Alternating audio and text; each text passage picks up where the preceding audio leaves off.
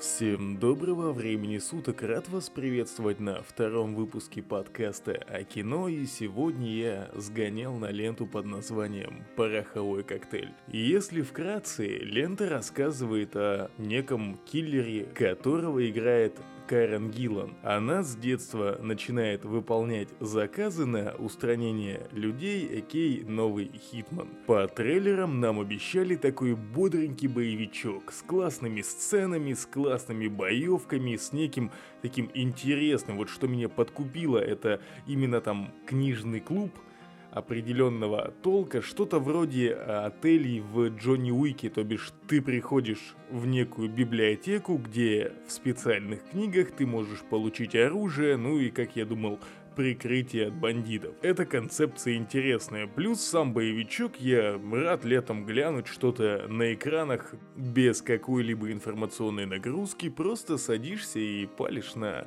довольно классный боевичок. Вот этого я в принципе и ждал, и мое, черт возьми, разочарование настигло меня в первые же минуты фильма, а именно на первой боевой сцене.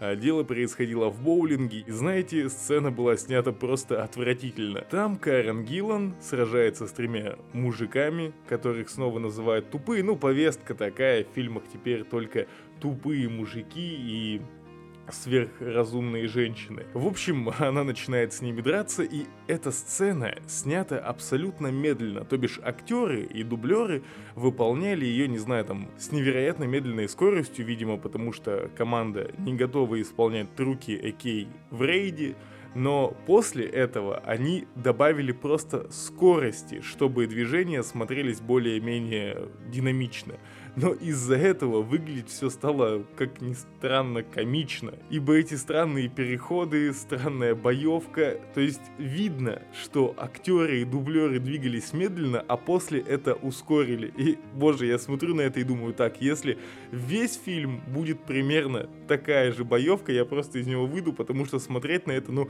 не знаю, стыдно. После ситуация более-менее исправилась, но исправилась она таким образом, что на одну боевую сцену, допустим, с одним соперником, нам нужно 10-15 склеек. Я даже вот ради интереса начал считать, сколько они используют склеек э, в боевой сцене для того, чтобы, грубо говоря, разделаться с одним из соперников. Я думал, что это в «Черной вдове» просто акцент был не на боевке, и из-за этого ее так нарезали, но нет, здесь она нарезана еще хуже, здесь ты, опять же, не понимаешь, во-первых, что происходит, из-за чего зрелищность и ценность подобных сцен полностью нивелируются, и это, это печально, это печально, что еще здесь сказать, сказать, ибо вот охота прийти в кино и заценить какой-нибудь рейд, чтобы все дрались, все было круто, динамично, и ты такой, вау, вот это трюки. Но, видимо, снимать фильмы про сильных и независимых женщин сейчас надо, а тренировать группу, прорабатывать трюки, нанимать каскадеров, это, ну, это уже, извините, куда деваться, люди это и так схавают. Но, к сожалению, данный тренд меня очень сильно печалит, потому что, правда, еще в кино не видел такого боевика, где бы просто можно было сказать, вау, вот это боевка, вот это прикольно. Просто поймите меня правильно, правильно, я, может быть, очень много об этом рассуждаю, однако, если лента позиционирует себя как крутой боевик с крутыми сценами, а по трейлеру там нарезано все более-менее хорошо, а после в кино ты видишь это, то, ну, это печально. Завязка здесь следующая. Это Карен Гиллан убивает не того человека, опять же злые русские объявляют на нее охоту, после ее начальство ее предает. Кстати, забавная вещь, но это повестка, я серьезно, я уже э, не могу не обращать на нее внимания, потому что она везде, и охота поныть, вот типа, в фильме есть клуб, как они сами выражаются, именно несколько раз это делают, есть некий клуб мужчин, которые меняют правила игры так, как им удобно. И, ну, соответственно, нужно с этим бороться. И типа, блин, чуваки, хватит, хватит повестки, хватит ужасных мужчин, чтобы показывать сильных женщин. Но это просто уже ни в какие ворота, как говорится. Но ладно бы еще сцены в фильме боевые были прикольно сняты, прикольно сделаны, но нет там и как сюжет, так и сама боевка выглядит, ну, совсем уже не очень. В общем, Карен Гиллан остается одна, на нее начинают охотиться все, она со всеми врагами расправляется, есть бывшие работодатели, которые тоже от нее отреклись, и теперь злые русские должны отомстить, потому что она во время одного из дел убила сына какого-то главаря, и как бы всем пофиг, потому что эту линию совершенно не раскрывают, там нужно же как бы сильных и независимых женщин показывать. В общем, единственная концепция, которая меня правда привлекла еще на этапе трейлеров, это вот как раз-таки замес с книжным клубом, где под видом книг отдают оружие, но опять же, идею клуба вообще совершенно не раскрыли. Зачем он, кто им заведует, что там делают, что он предоставляет. Нет, просто было несколько сцен, где главная героиня приходит за оружием, ей дают, а в конце концов они все объединяются и убивают этих ужасно тупых, злых мужиков. Единственное из плюсов, что могу отметить, это финальная сцена. Она снята одним дублем в слоумо, и вот на нее, правда, потратили время, хорошо подготовили актеров и дублеров-каскадеров, и она выглядит замечательно. Но это всего лишь одна сцена длиной в две минуты за весь фильм. Большим, к сожалению, лента зацепить совершенно не смогла, и вот, э, правда, весь фильм смотришь с испанским стыдом, потом ты видишь эту сцену и такой, хм, да, прикольно. Все, фильм заканчивается, и ты такой, типа, печально, печально. Надеюсь, что следующая лента на следующей неделе будет поинтереснее. А сейчас, э, не знаю, на космический джем сходите, потому что дан данный фильм смотреть абсолютно не... Ну не то, что не стоит, он, я думаю, не привлечет никого из адекватной аудитории, которая пришла за именно крутым боевиком, знаете, его там совершенно нет. Там есть рваные сцены, ужасно плохо подготовленные актеры и дублеры, и кроме склеек, глупого слоумо, замедление, а потом ускорение боевой сцены, там ничего вы не найдете, поэтому просто оторвите да бросьте. А мы, пожалуй, плавненько перейдем к новостям кино за эту неделю. Самое, я думаю, громкое и самое интересное это новости с недавно прошедшего Вечеркона. Это фестиваль по Ведьмаку, где где был Netflix, CD Projekt Red, они рассказывали про новые проекты, про кинопроекты, про то, что они делают в плане видеоигр. В общем, 9 июля прошел Вечеркон, и на нем официально подтвердился второй сезон Ведьмака. Он прибудет на Netflix 17 декабря. В этом сезоне, я думаю, больше будет акцент поставлен на Цириле, так как и по трейлеру это видно, ну и по, соответственно, развитию всей вселенной сейчас именно должны рассказать о Цириле, потому что она играет огромную роль. И на кадрах из трейлера видно, что ее приводят в Каэр Морхен, где будут ее обучать. Единственное, что я помню из книг про Каэр Морхен, это то, что Цириле там было сложно, а Трис приезжала, точнее телепортировалась в Каэр Морхен, чтобы следить за этой девочкой и воспитывать, и рассказала этим мужикам, что такое женские месячные. Мне вот только интересно, будет ли в этом сезоне момент, где Цирилла попадает в банду и путешествует сама после обучения в Каэр Морхене, но я думаю, что это оставят на третий сезон. Сейчас же у нас будет просто раскрытие и более глубокое погружение в персонажа Цири для тех, кто не играл в игры и не читал книг, что в принципе здорово, потому что с этой вселенной стоит ознакомиться хотя бы в таком сериале. Конечно, первый сезон меня не абы как зацепил, и эти... Эти нильфгардцы в их броне, эти черные эльфы, это странное повествование. Ну, в общем, ладно. Спойлерить я не буду вдруг, кто не смотрел, но скажем так, что для сериальчика было нормально. Если второй сезон будет лучше, потому что хотя бы броню поправят, это мы знаем по слитым кадрам, у Нельфгарда сейчас будет нормальная броня, все будет здорово, надеюсь, что и в плане сюжета и подачи все в сериале будет только лучше и лучше. 17 декабря ждем на Netflix, ну или в какой-нибудь пиратской бухте. Далеко не отходя от Вечеркона, нам затизерили аниме-приквел Ведьмака о Весемире, Кошмаре Волка. Он будет доступен на Netflix уже 23 августа, и это очень здорово. Мне, знаете, интересно было бы посмотреть на Ведьмака в формате аниме. Вот недавний аниме-сериал или фильм по Звездным войнам меня не особо зацепил, а здесь прям показали вот трейлер, и выглядит все довольно неплохо. Во всяком случае, интересно будет посмотреть, как сага Ведьмаке будет смотреться в формате аниме, особенно история про Весемира, Весемир очень значительный персонаж и в видеоигровой серии, и также в книжной, и о нем в таком формате было бы интересно посмотреть. Все это 23 августа будет, мы и это все заценю, это очень интересно и очень классно. Единственное, что смогут ли передать атмосферу некой польской славянской сказки в формате аниме, потому что рисовка, она играет определенную роль. Ну, в общем, очень сложно судить по трейлеру, поэтому нужно уже дождаться анонса. Благо, это случится очень и очень скоро. А на этом, наверное, с вечерконом в плане каких-то киноновостей мы закончим. А, ну также Генри Кевилл, кстати, заявил, что во втором сезоне будут голые мужики. Гачи-мучи от вселенной Ведьмака. Это... That's amazing. Также, кстати, не на, ненадолго отойду от э, всей информации насчет кино и аниме-сериалов. Был, была показана игра по типу Pokemon Go, где мы должны в виде Ведьмака путешествовать по городу со смартфонами в руках, сражаться с монстрами. Это выглядит довольно забавно, я бы с радостью попробовал. Все, с вечерконом заканчиваем, давайте перейдем в стан других сериальчиков. И так официально Marvel Studio подтвердила второй сезон сериала Локи. На кадре в финальном эпизоде первого сезона был штамп с подтверждением и продлением сериала на второй сезон. Я его не посмотрел, ибо хоть и видел практически все фильмы из киновселенной Марвел, однако вот э, на Локи, на сериал я не распылялся, как и на WandaVision, хотя вот сейчас по тому бурлению и мемам, и информации в сети сериал вроде бы как классный, нужно до выхода второго сезона обязательно заценить первый. Этим, пожалуй, вскоре и займусь.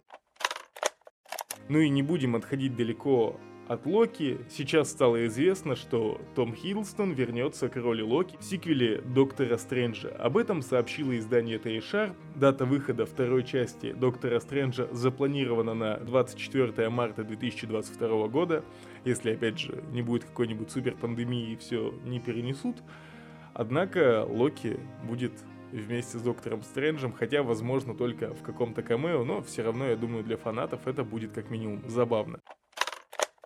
Этот подкаст будет изобиловать темами сериалов. Однако третий сезон «Пацанов», а именно шоураннер третьего сезона, сообщил о ходе съемок и заглавной теме нового сезона. В новом интервью Дедлайну Эрик Крипки сообщил, что команда приближается к окончанию съемочного процесса. Крипки обозначил солдатика во вселенной пацанов, это один из первых супергероев. Его играет Джейсон Эклс, это один из сверхъестественного. Думаю, многим будет интересно посмотреть на его исполнение данного персонажа, хотя у меня есть э, некоторые сомнения, точнее не сомнения, даже не опасения, но в общем мне кажется, что он будет играть солдатика точно точно так же, как и играл Дина в сверхъестественных. Но, однако, посмотрим, возможно, я ошибаюсь. Однако, Солдатик будет одним из главных героев всего предстоящего сезона. И вот что заявил Эрик Крипки. Глазами персонажа мы исследуем последние 50 лет американской истории и факторы, которые привели нас туда, где мы находимся сейчас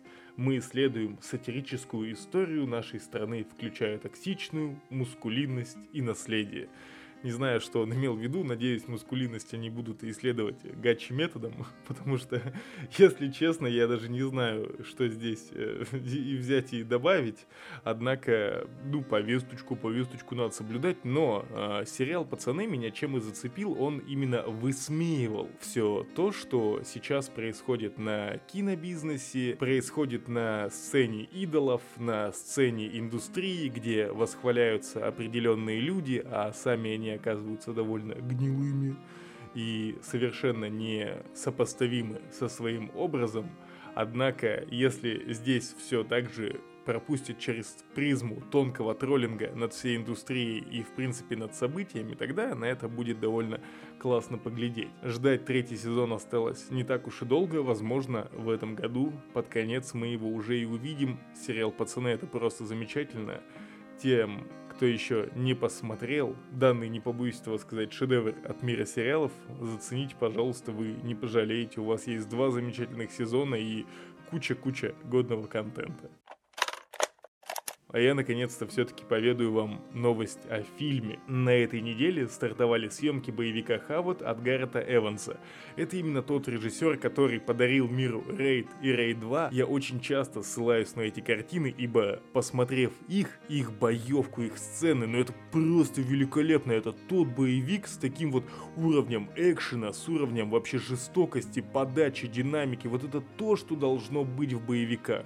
Причем сняты они были не за огромные деньги, но выглядели просто потрясающе. Главного героя, кстати, в этом фильме будет играть Том Харди, что еще больше подталкивает меня ждать данную ленту. Режиссер пообещал, что это будет в разы круче, чем мог бы быть триквел Рейда. Да, вот это, вот это мне нравится.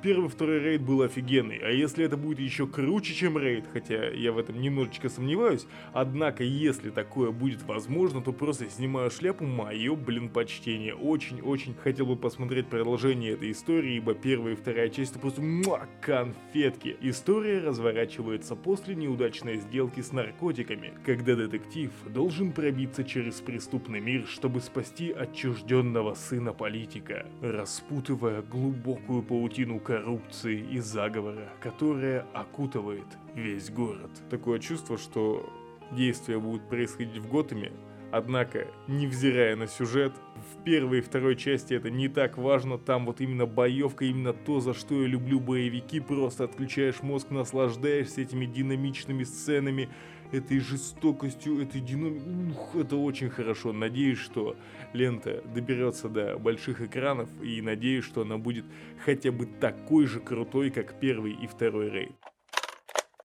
Ну и напоследок, немножко странной фигни про повесточку. Режиссер «Черной вдовы» поблагодарила «Черную пантеру» и движение «Мету» за то, что фильм о Наташе стал явью.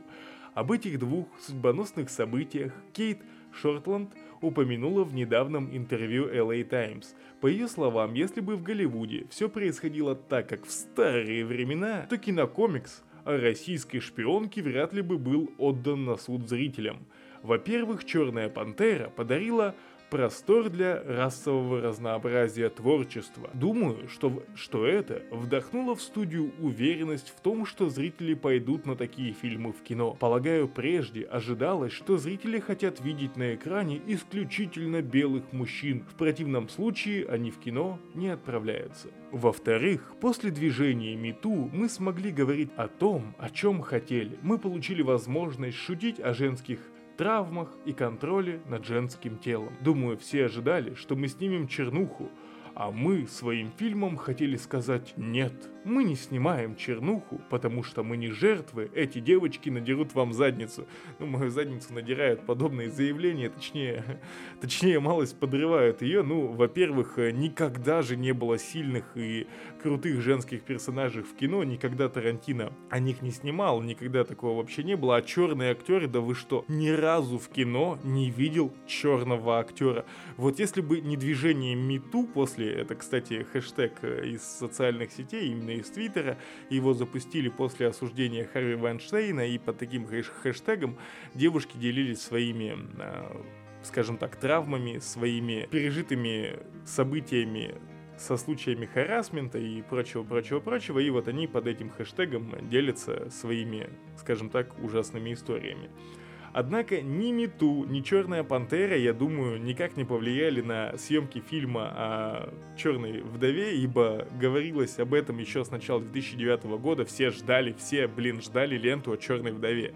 Я не знаю, что там в Голливуде именно нужно для того, чтобы фильм о российской шпионке женщине, там про Россию, господи, пару слов было.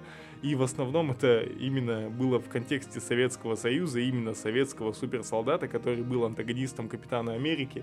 Но это очень забавно слышать подобные заявления, что, мол, Черная пантера, движение Мету, но никогда же и правда не было сильных женских персонажей. У нас не было людей в черном, не было Уилла Смита, Моргана Фримана. Нет, черных актеров вообще, знаете, вот э, раньше, вот в эти вот старые времена Голливуда и вообще в старые времена, видимо, у нас э, до сих пор тогда ездили повозки и ходили рыцари, и все кричали Ладно, я, я, я не буду, я боюсь, что подкаст забанят, но э, что-то э, белый, что-то вроде какой-то там силе, но я, если честно, вот не припомню, что кто-то бы смотрел на чернокожего актера в кино. Вот никогда, никогда такого не было. Если чернокожий актер вообще появлялся хотя бы на постере, вообще все этот фильм игнорировали, ну его нафиг, там же ну черный мужик. Ну как, как мы можем смотреть на черных актеров? Э, да, огромное спасибо движению Мету, огромное спасибо Черной Пантере за то, что сейчас мы можем смотреть на стильных, независимых женщин и на чернокожих актеров в кино. Ну а на этом у меня все. Всем пока и до нового подкаста.